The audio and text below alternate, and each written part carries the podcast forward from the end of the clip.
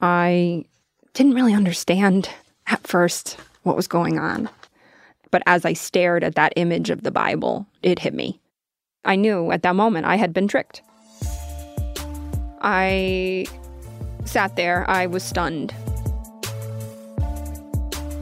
Today on the show, can the government force you to say something? Something that violates your conscience? We asked that question in our previous episode, and we're asking it again. Only this time, we're not talking about license plates or state mottos. No, this time we're talking about what is perhaps one of the most divisive issues of our time.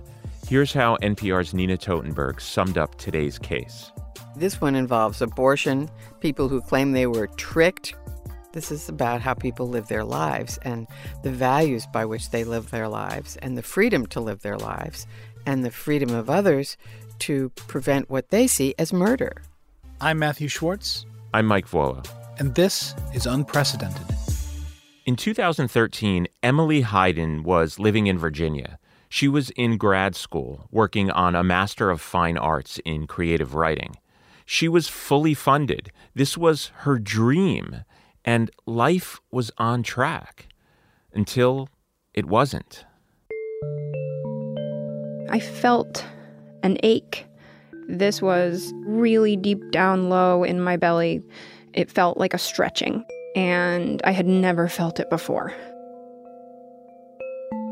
I dismissed it at first, and then it insistently showed up again, and then again, till it was happening every day, and I couldn't ignore it anymore. I thought, well, okay, I should take a pregnancy test. I was sleeping with someone, and so I knew that there was at least a, a chance that this could be what was happening. I took the test, and it was positive, and my heart just started totally racing. It sounds like you knew okay, step one, get a pregnancy test. Step two, I have no idea. Yeah, yeah, yeah, because I was just very, very torn. I felt like my life was not conducive to having this baby. But I also felt an almost immediate attachment to it. I talked to it. What did you say? I said, Hi, baby. I mean, they weren't extended conversations. but I had this distinct sense that I was not alone in my own body for the first time in my life, which was really weird. So she searched the internet for a place to get advice? Maybe make a list of pros and cons? She didn't know. She had never been pregnant before. She had no idea how any of this worked. I remember I started Googling that day, just anything I could think of, like pregnancy help, unplanned pregnancy, pregnancy counseling. I wanted to talk to an impartial party, somebody who didn't know me. I wanted a counselor to sit down with me and say, This is what would happen if you had this baby right now.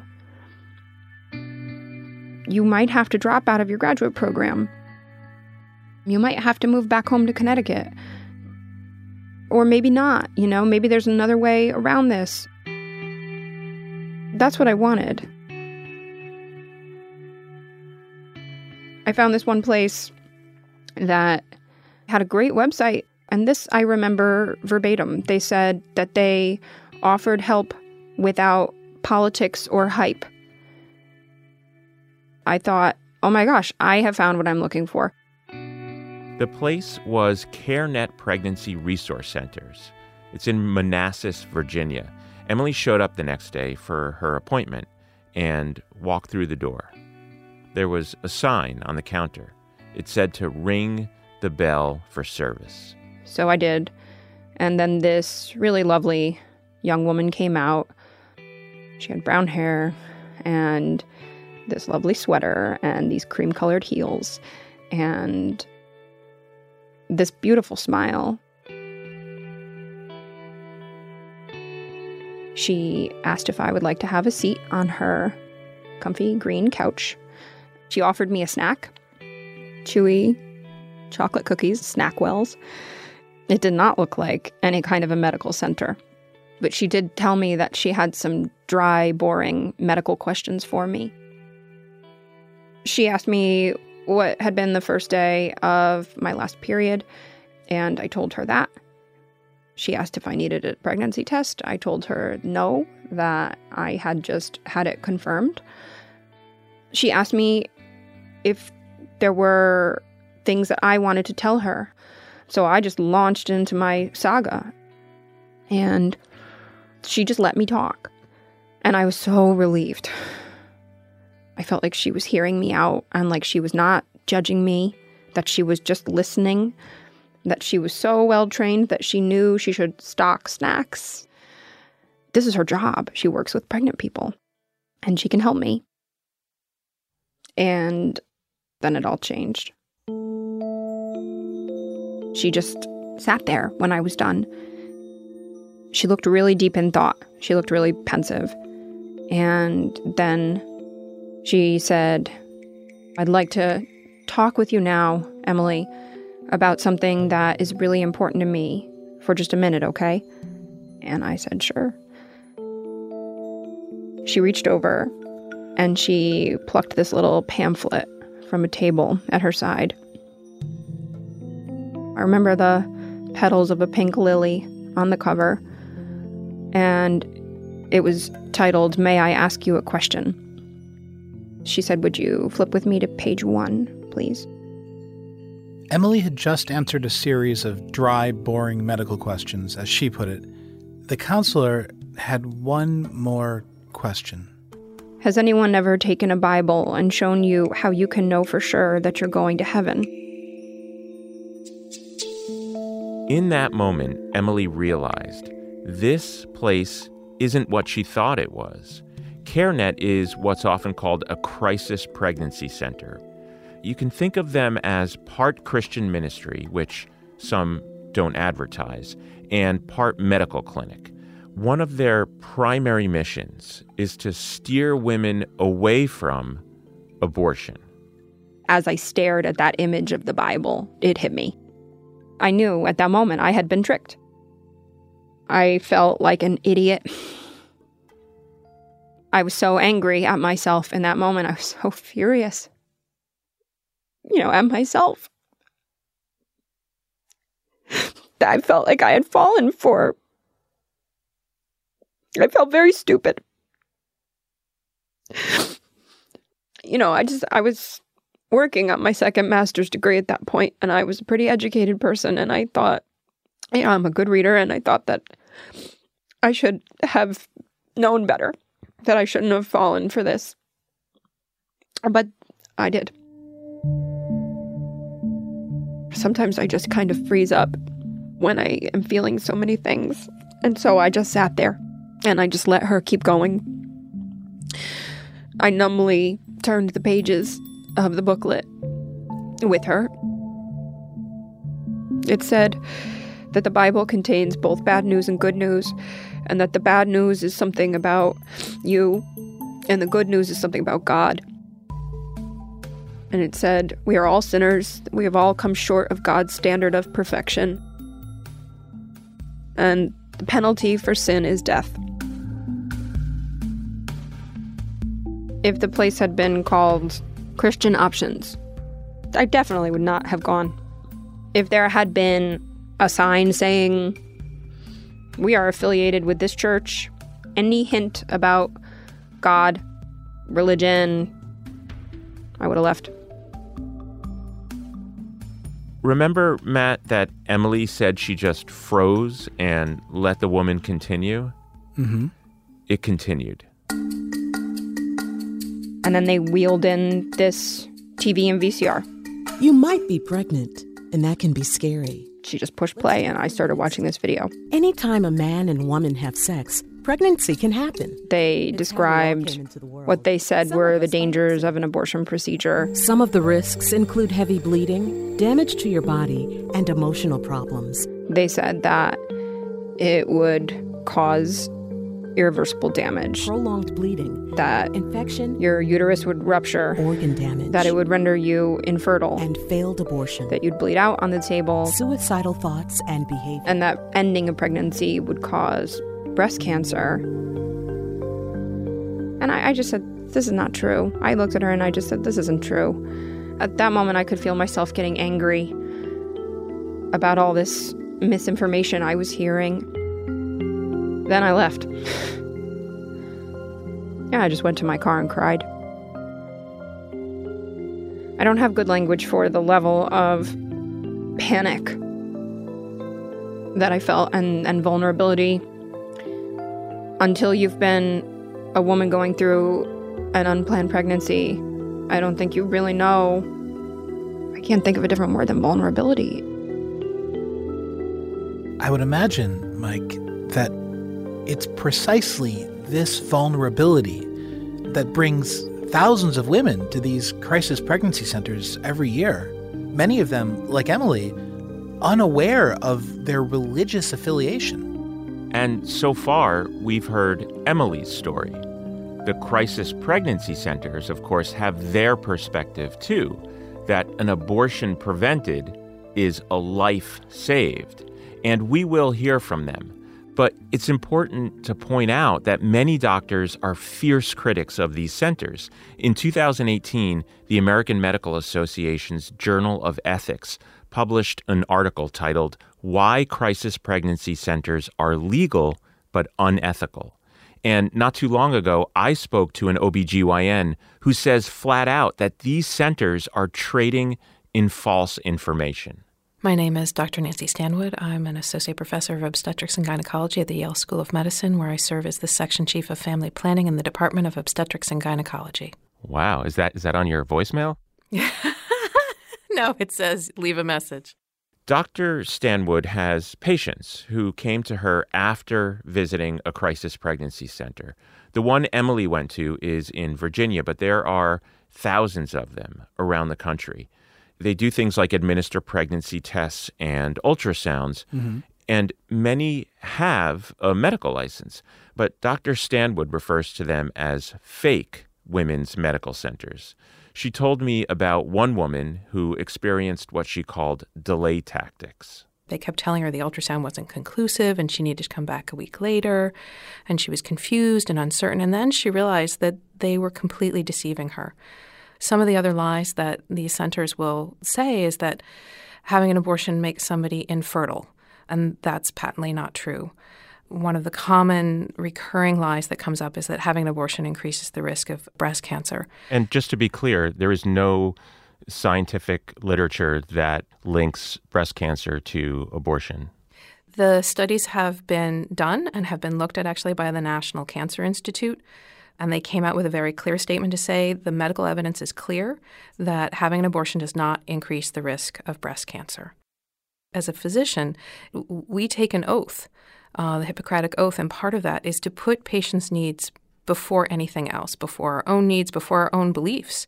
It is immoral to mislead people who are seeking medical care, to give them false information, to give them harmful information, and to make women who are seeking abortion care targets of those kind of deceptive tactics, I think is completely unethical. And when they do that, it makes me very upset to see women harmed in this way. In Emily's experience and in Dr. Stanwood's experience, some of these pregnancy clinics are misleading women. I think that's fair to say, and, and here's why. Let's take CareNet as the example. That organization has many affiliates across North America, including the one in Manassas, Virginia, that Emily went to. And they hold a national conference every year where employees can take classes on on things like how to get their clinic websites to rank higher in Google search results. Companies do that sort of thing all the time. They do, they do. But in this case, the clinics are trying to improve their rankings by implying that they offer services they don't. I want you to listen to this tape that I came across. This is a CareNet employee, a guy named Jacob Hall. He's at one of these conferences a few years ago Again, he's talking about how to improve your ranking when people search for you online. I type in abortion, it says abortion pill. Bingo. I know abortion pill is something that people are searching. Abortion clinic, abortion clinic near me, abortion cost. Fantastic keywords if those phrases are on your website. If they're not, easy, just add them in. Somehow finesse a way to say, we're here to talk to you about abortion, including abortion pills and abortion surgery. Again, from one of those conferences, this is a woman named Jana Pinson. She's the executive director of a pregnancy center in Texas. One of my favorite ones is Planning Parenthood. And I've gotten so many clicks on that. I changed my website tag to be the number one source of abortion information in the coastal bend because we are. We don't have an abortion clinic. And putting number one with abortion information really got me up. So my click through rate is at like 6%. Like it's really high. Leading women to believe that you run an abortion clinic when you don't? Planning parenthood? You're going to get people who are looking for Planned Parenthood, who are, who are looking for abortion clinics. It's very clear what they're trying to do. Yeah, and these are precisely the kinds of, of practices, of tactics that might lead someone like a legislator to conclude that there ought to be a law. Moving to file item 17. So in 2015, a state assembly member in California, he's a Democrat from San Francisco, his name is David Chiu, he introduced a bill called the Reproductive Fact Act. California has a compelling state interest to make sure that all pregnant women have timely access to health care when it comes to pregnancy related services. Unfortunately, in recent years, we've seen clinics that have delayed that care, often with information that falsely links abortions to breast cancer, infertility, and mental illness. This law required that these crisis pregnancy centers, these CPCs, that they post in their lobby or hand out to their clients a very specific message. It's not very long, so I'm going to read it. Here's what it says California has public programs that provide immediate, free, or low cost access to comprehensive family planning services, including all FDA approved methods of contraception, prenatal care, and abortion for eligible women. And then there would be a phone number included, depending on which county you lived in. Mm, as a lawyer, I'm a little bit wary. Can you expound? yeah, sure. Okay, so uh, on the one hand, yes, the government requires disclosures all the time. Factual disclosures. Yeah, like, do you think that candy bar makers would actually put the number of calories on their wrappers if they didn't need to? I think they would probably tell you nothing. Right. if they didn't have to. But on the other hand, we have a tradition in this country against forcing people to speak. That was the whole point of our first episode. It was, yeah. And forcing people to effectively point the way towards abortion services? I don't know. Well, that certainly explains why this bill was so controversial. In, in, fact, the debate that took place in the California legislature got really emotional. I got a conscience, and this violates my conscience. To force these centers to post and to distribute how to obtain free abortions cuts to the core of their founding purpose and their reason for being. Democrats, for once, just say no to your Planned Parenthood racist masters. To the gentlemen who appear to be so concerned, when you have a uterus, come talk to me.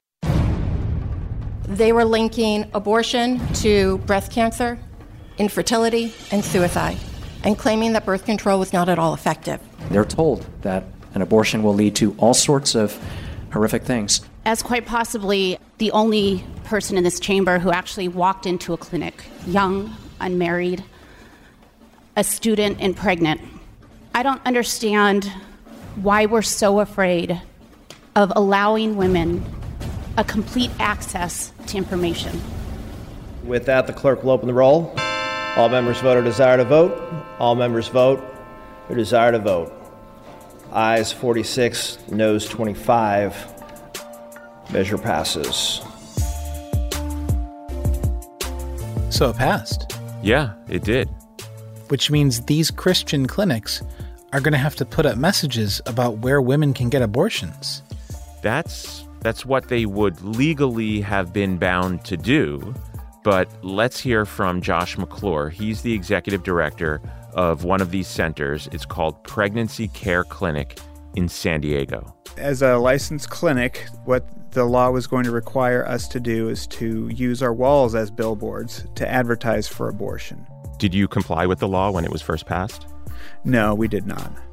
It's fundamentally wrong to require an organization or any American to say a message that they don't agree with.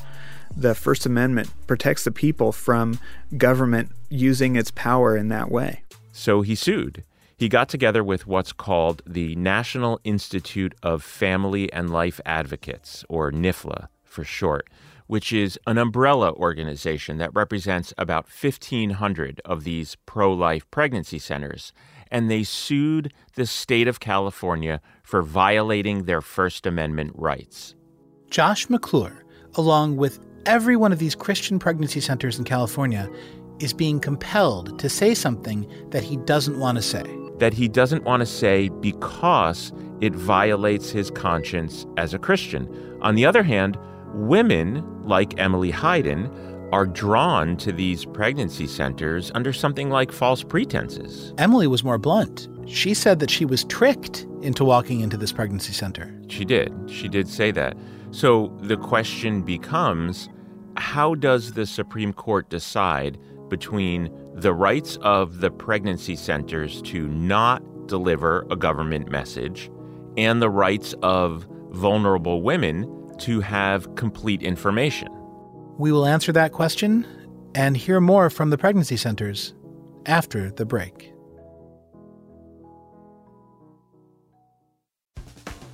This month at WAMU, we're lifting our voices to shine a light on black changemakers throughout American history.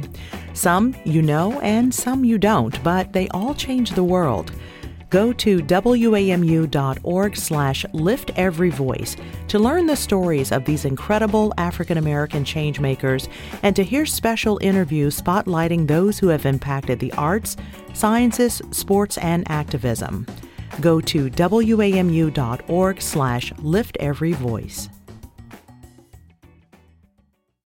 What's the website for your organization?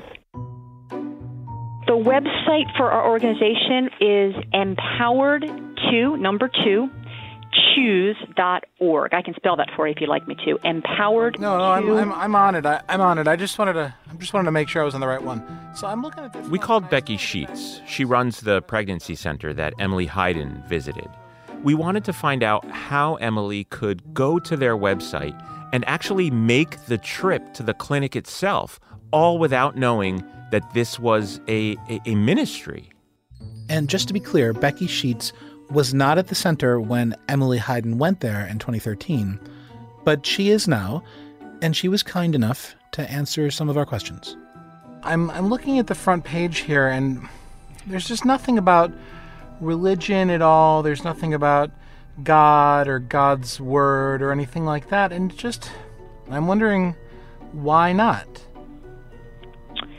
We are we're funded by churches. We're a Christian ministry. Uh, we're that's that's well known. We certainly do not hide from that. We're very open about that, and uh, that's that's who we are. It's what we do. We're a nonprofit Christian ministry. Yeah, but if somebody doesn't know about CareNet PRCs, um, I don't I don't think they would know that. I mean, I consider myself a pretty smart guy, and I'm looking on through the website here, and if I was worried about what to do about a pregnancy and I found this website, I would think, like, maybe this is a place that's going to give me all my options. I certainly wouldn't think this was mm-hmm. religiously affiliated. Is this deception? Because because the person, Emily, who came to your, your clinic thought that she was deceived. And, and it seems to me like it is kind of deception. And I just wonder what you would say to that. No, I, I would disagree with that. I would say that we are a medical clinic with licensed medical professionals, and as you said, it is a place where she comes to learn about all of her options. We have no financial stake. Everything we provide, the pregnancy test, the ultrasounds, the information on pregnancy, the classes, it's all it's all free. It's all uh, open to her so that she can make the best decision about her pregnancy and for her health and for her life. So I just want to give you a chance to respond directly. She said to us, I felt deceived by CareNet. How would you respond to her? If we got that feedback on a client form, we would want to talk with her directly and we will want to help understand why she was deceived and how she was deceived. We don't want anyone to have anything other than a fantastic, um, excellent experience here. We strive for excellence. That was Becky Sheets, who runs the center that Emily Heiden went to. Since we spoke to her, the name of her clinic has changed to First Care Women's Health. We posed the same question to Josh McClure. Remember, he's head of a pregnancy center in San Diego, and he, along with NIFLA, sued California. And Mike, you asked him why on his website, which, by the way, is unplannedparenthood.org, why is there no mention of a religious affiliation? I know that word of mouth is a big part of how people find your clinic, but certainly some people find it through the internet. And on your website, there's no mention of Christianity or the Bible or even God.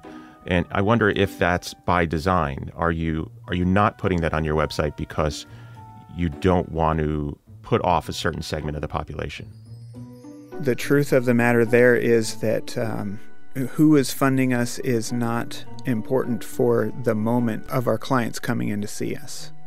Okay, they're there because they need help, and we're offering it at no charge. And adding that information doesn't help us or take away from what we're trying to do. I'm sorry to press this point, but it, it seems like what, what you're saying is putting information on the website to bring people in that would be helpful to bring them in is what you want. So the implication would be leaving certain information out if that helps bring them in that is a goal that that you're trying to achieve I didn't say that at all. okay well i'm just trying to I said i'm just trying to understand I said that Sorry, go ahead. I said that when I advertise on our web page, I'm providing information that will bring clients in. but i just i don't There- understand there's no there's no requirement that you have to say everything about your organization. That's a silly uh, idea. You don't go to buy tennis shoes because of ideology. You don't go to uh, a hamburger store because of everything that that hamburger store might support or be supported by. You advertise for what is going to bring clients in the door.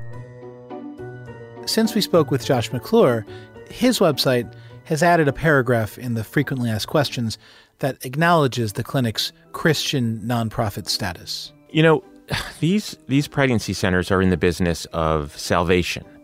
And perhaps their calculation is that if saving souls requires a little bait and switch, well, it's it's in the service of a greater good.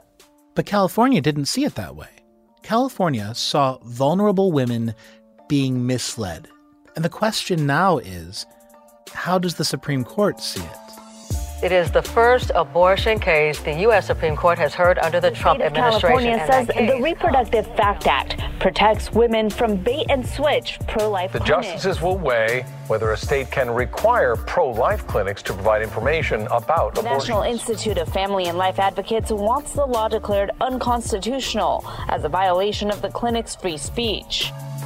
We'll hear argument this morning in case number 161140, the National Institute of Family and Life Advocates versus Becerra. The case is called Nifla v. Becerra. Becerra, by the way, is Xavier Becerra. He's the Attorney General of California. And this much we know going in freedom of speech is at stake. In order to pass a law that infringes on a fundamental right, like freedom of speech, the government needs to have a really good reason. And as we heard from the debate in the state legislature, California had several reasons for the law, but they all boiled down to what California called informed choice. Informed choice. That's not really a phrase that's top of mind for me. Think of it this way the California Fact Act, the message that the pregnancy centers have to post on their walls, saying here's where you can get services from the state of California, including abortion. Right. The government requires this sort of thing all the time. For instance, most of us don't stop and read them, but somewhere, wherever you work, there's probably a notice that says the company can't discriminate on the basis of race or gender. Sure, I've seen those. Or if you get prescription drugs, you also get a notice that says, here's all the potential side effects and complications. These are all examples of things that the government can force businesses to say to empower people with information about what they're consuming or the services they're seeking. And, and it's a form of compelled speech. Compelled speech that's allowed. So the attorney for the state of California, Joshua Klein, argues that the FACT Act is no different. It's just like all these other notices. It's constitutional, he says, because it gives women the information they need to make the best decisions for their health. Mr. Klein? Mr. Chief Justice, and may it please the court, the interest served by the license disclosure is promoting informed choice by a patient. It empowers the woman by explaining that her financial circumstance does not make her unable to access alternative and supplemental care, including full prenatal and delivery care that petitioners do not themselves supply. And it gives her that knowledge in time to be useful because pregnancy and medical care is extraordinarily time critical. So Klein is arguing that this required notice isn't a problem. There's a tradition in this country of forcing businesses to disclose information so that customers and clients and patients have the facts that they need to make a good decision. Cigarette warnings, nutritional labels, these are all compelled speech. Yeah, but this California notice is different from all the other examples you've been throwing out because this disclosure involves abortion. When you add abortion into the mix, for better or worse, it transforms what would otherwise be perhaps a, a routine disclosure into something incendiary. It's true. Some people have moral and visceral objections to laws that force them to say anything about abortion. Let's hear another clip from the oral argument, this one from the other side. This is Jeffrey Wall arguing in support of the pregnancy centers. Mr. Chief Justice, and may it please the Court, the First Amendment allows states to require truthful, factual disclosures about one's own goods or services. What the First Amendment does not allow, and what California has done, is to require pregnancy centers to make disclosures about services they do not provide and that would violate their most deeply held beliefs without any showing by the state that it truly needs to compel speech rather than speak its own message. The pregnancy centers are saying this isn't your run of the mill disclosure. This isn't about an allergic reaction to a flu shot. It's not about the number of calories in your cookies. This is about making us complicit in what we consider murder. So, on the one side, we've got California arguing that these disclosures are necessary to make sure women know all of their options, and that's what's most important. And on the other side, we've got the pregnancy clinics arguing that these disclosures violate their First Amendment rights, and that's most important. The question is which side can convince a majority of the Supreme Court to see it their way?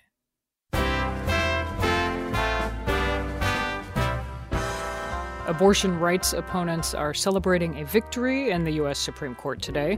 In a 5 4 decision, the court sided with crisis pregnancy centers, which counsel women against abortion. Abortion rights opponents are celebrating the decision as a victory for free speech. The decision is a victory for social conservatives who've hoped that Trump's election will lead to a more conservative and anti abortion judiciary. We spoke about this case with Nina Totenberg, who we've been calling the 10th Justice. And she's apparently okay with that. And she says, yeah, the fact that this case involves abortion is significant. Right. There's nothing standard about abortion. The issue has divided the country, has divided the body politic, and it definitely divides the Supreme Court. But to characterize this as an abortion case is to miss the bigger picture what this case is also about and what underlies many of the 5 4 decisions in recent years is the fact that conservatives on the court are frequently anti regulation, and they are invoking the First Amendment, or as Justice Elena Kagan put it, weaponizing the First Amendment as a way to strike down regulations. Right. She wrote in a dissent last year that the conservatives were choosing winners and losers by wielding the First Amendment as a sword and slicing away regulations that they disagree with, like California's Reproductive Fact Act, which we've been talking about today. Another example is Citizens United, where the conservative majority struck down campaign finance regulations, again, on First Amendment grounds. And that was right after they had actually been upheld when Justice O'Connor was on the court. She leaves, she's replaced by Justice Alito, and boom, they go the other way and they say regulating campaign finance is regulating money and money is speech. So the case that we're talking about today, NIFLA v. Becerra, hinged on a, a Trump Supreme Court appointee. And the case that you just mentioned hinged on Alito, who was a George W. Bush appointee you know, for all their, their chest pounding over legislating from the bench, it seems that Republicans know that the bench is where the power is. And if you want to reorganize society in your image, that's that's where you put your resources. That's true, but you're going to hear me say this over and over in the course of this season. The base of the Republican Party votes based significantly on the president's power to name Supreme Court justices. Mm-hmm. It is their A number one issue, and they throw their weight behind it, even when they have to swallow hard over the nominee, like Donald Trump, who finally put out a list of people to allay their fears and promised that he would pick from the list. Democrats do not do that. The Supreme Court is not an A number one issue for them. And now we see there are some left wing groups that are trying to get the candidates to put out their lists, which I think is a supremely stupid idea. I mean, that's not the idea of picking a Supreme Court nominee. The president is supposed to think about it, have conversations with the finalists, and be really thoughtful about who they pick, and sometimes not be thoughtful about who they pick. But a list is not the way to do it. The conservatives have made Supreme Court nominees their a number one issue, and perhaps at some point the Democrats might as well. Is that a good thing for our democracy? No, it stinks. it really does stink.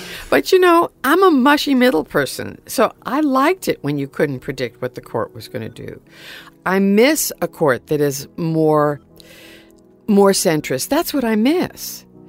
I liked it when justices were genuinely undecided or at least looking to resolve an issue in the least destructive way. I like that uncertainty, and it has significantly disappeared from the court today. Not entirely, but significantly. Here on Unprecedented, we like to think of the people who are behind these Supreme Court cases as the accidental guardians of our freedoms. But who exactly is the accidental guardian in this case? Is it the, the California legislature and Dr. Stanwood who are battling for a woman's right to choose, free from deception? Or is it NIFLA and Josh McClure who are battling for their First Amendment rights? Is it Emily Heiden who believes she was tricked? Or is it Becky Sheets who believes she's saving lives? In much the same way that the justices bring their own biases to the bench, who you see as the accidental guardian in this case depends on you. It was almost like going to that clinic was the final nail in the coffin for me because they had not talked me out of ending it. And what would have worked better, I don't know if it would have worked, but what would have worked better is if someone had said, like, let's talk about what will really happen. Let's look at column A and what might happen if you go down this path versus option B if you go down this path. But there was no logic there, there was no reason there. The women who come here, they're in a tough spot. They're in a crisis, and they come here to get the love, the support, and the medical resources they need to make an informed decision. We don't want any woman to make a decision to terminate her pregnancy because she feels like she's hopeless, she has no other choice besides abortion. We want to be a place she can come to to know that there are other options available to her. I mean, these places are just continuing. It, it, it makes me lose my mind. Every day, other women are in situations like the one that I was in. They wake up and they don't know what to do. And I just think, oh my God, like, think of all the women who are falling for this right now. And no one is doing anything about it.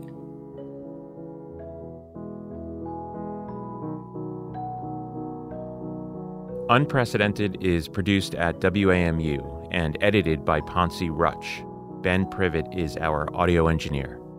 Andy McDaniel is WAMU's head of content. WAMU's general manager is JJ Yore. If you like the show, tell a friend and rate us on iTunes. It really makes a difference.